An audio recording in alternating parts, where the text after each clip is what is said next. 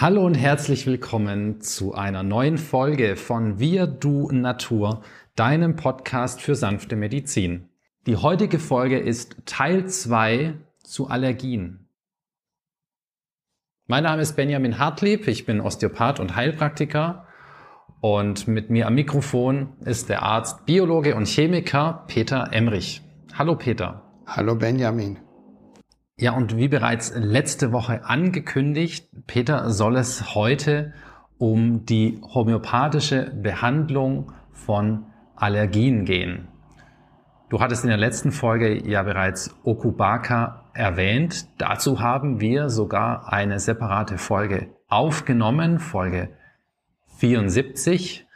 Wenn dich also Okubaka ausführlich interessieren sollte, dann könnt ihr gerne in diese Folge mal reinhören. Aber Peter, welche Rolle spielt denn Okubaka in der Behandlung von Allergien?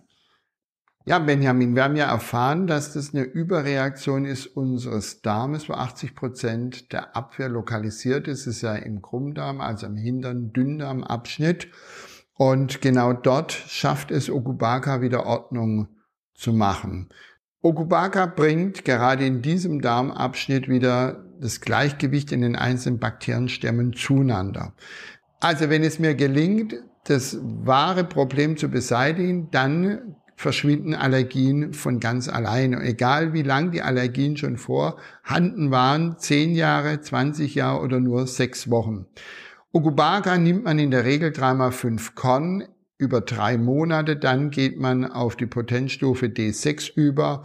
Auch da werden dreimal fünf Globuli genommen und dann anschließend, dann ist ja immerhin schon ein halbes Jahr rum, Okubaka D12 mit nur noch zweimal fünf Korn. Immer vor dem Essen. Treten während dieser Zeit irgendwelche allergische Reaktionen auf, kann man zusätzlich alle Viertelstunde 30 Minuten fünf Körnchen lutschen und ich habe in vielen, vielen Patientenfällen die Rückmeldung, dass tatsächlich nach zwei, drei Stunden die Nase wieder abgeschwollen war. Äh, alles hat sich wieder beruhigt. Der Fachmann staunt, der Laie wundert sich, dass es ihm vorher kein anderer gesagt hat. Also Okubaka ist eine wunderbare Heilpflanze aus Afrika. Sie kann auch genauso bei Hauterkrankungen dann Neurodermitis-Anbindung finden, Reaktionen wo manche sagen, das ist der reinste Teufelskreis. Ähm, auch diese Mischbilder, wie wir letztes Mal besprochen haben, mit den Intoleranzen. Also genialerweise kann Okubaka hier unheimlich viel Positives bewirken. Also hört euch alle nochmal ausführlich die Okubaka-Folge an. In der Regel haben wir einige homöopathische Arzneimittel, die bei Allergien erfolgreich eingesetzt werden können und wenn es um so eine chronische Umstimmung geht, auch bei Patienten mit allergischen Reaktionen, vielleicht Ekzem oder gar einem rheumatischen Krankheitsbild, die einhergehen mit einer Schwäche, wo man einfach sagt, also Kälte, Feuchtigkeit verschlimmert, Wärme verbessert, dann eher die Ameisensäure ideal. Es wird in der Homöopathie als ein Umstimmungsmittel bezeichnet. Ein Umstimmungsmittel, damit die körpereigene Regulation ins Gleichgewicht kommt.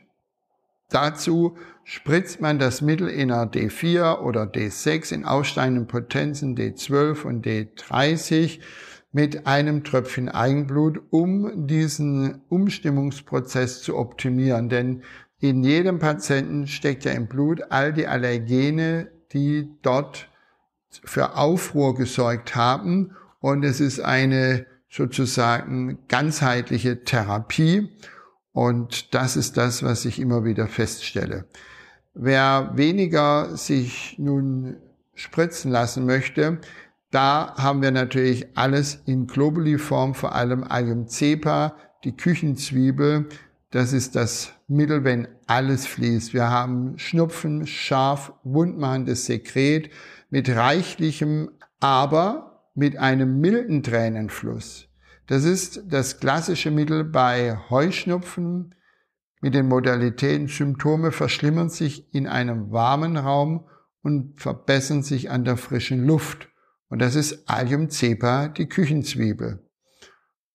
wenn man genau hinschaut, obwohl draußen mehr Pollen sind, die ja die Allergie auslösen, fühlt sich der Patient an frischer Luft besser als in einem stickigen, warmen Raum. Eine andere Arznei, die sehr, sehr erfolgreich schon eingesetzt wurde weltweit über 200 Jahre, hat ja die Homöopathie schon Erfahrung auf dem Buckel, ist Arsenicum album. Das ist das weiße Arsenik, ein Mittel, das tatsächlich bei Patienten, die eine Schwäche haben, perfekt passt. Erschöpfung, Müdigkeit, reizbare Schwächen, manchmal ein Brennen in der Brust, ein Brennen in der Nase, ein Brennen im Auge, ein Brennen in den luftleinen Wegen, auch beim Asthma bronchiale. Manchmal haben wir aber auch eine verstopfte Nase, eine Nase, die wundmachend in Erscheinung tritt und das Niesen keine Erleichterung bringt. Das sind so die klassischen Symptome von Arsenicum album und wenn man die nun mit Allium ceva vergleicht, sind die unterschiedlicher denn je.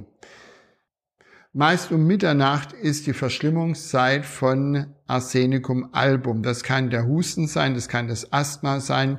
Der Patient sitzt in den frühen Morgenstunden so um zwei, drei Uhr nachts auf der Bettkante und japst nach Luft und hier kann Arsenicum album innerhalb weniger Minuten eine Wende einleiten. Vor allem dann, wenn Kälte die Beschwerden verschlimmert und trockene Wärme oder warme Getränke die Symptome bessern. Generell kann man sagen, um Mitternacht beginnt's, aber in den frühen Morgenstunden verschwinden dann die Symptome wieder. In der westlichen Medizin schauen wir ins Lehrbuch, dort heißt es dann, dass der Cortisolspiegel sehr niedrig ist. Das sei der Auslöser für die Reaktion. In der östlichen Medizin sagen wir, zwischen drei und fünf Uhr nachts ist das Lungenmeridian mit Energie durchflutet und wenn zu wenig Energie da ist, dann gibt es hier Atemprobleme, denn Husten ist nichts anderes als eine stagnierende Energie. Ja, die Vis Vitalis, die Lebensenergie, die schon Paracelsus und zuvor schon Hippokrates benannte. Patienten, die eine außergewöhnliche Unruhe und Angst in sich verspüren, bei denen aber die Schleimhäute ebenso gereizt und entzündet sind, die Nase geschwollen ist oder teilweise verstopft mit reichlich dickflüssigem Sekret, also dann, wenn wir einen chronischen Schnupfen, einen chronischen Heuschnupfen oder gar eine chronische Bronchitis zu behandeln haben mit Gewichtsabnahme und Schwächezustände, dann denke man an Arsenicum jodatum. Hier sind die Modalitäten eher, dass Kälte verschlimmert. Es kann aber auch eine Verschlimmung durch Wärme eintreten. Das ist das typische an Jod-Aspekt. Also hier kann auch die Wärmeverschlimmerung. Wenn der Juckreiz sehr quälend ist, dann hilft der Herzsame. Der botanische Name ist Cardiospermum hallicagabum. Er ist bei allen Allergien im Haut- und Schleimhautbereich angezeigt, vor allem wenn entzündliche allergische Erkrankungen der Atemwege mit allergischem Schnupfen, wie zum Beispiel auch allergischem Heuschnupfen, in Erscheinung treten, kombiniert mit sehr starkem Juckreiz. Ein ebenso sehr wichtiges Mittel bei allergischen Hauterscheinungen ist die kleine Brennnessel Urtica urens.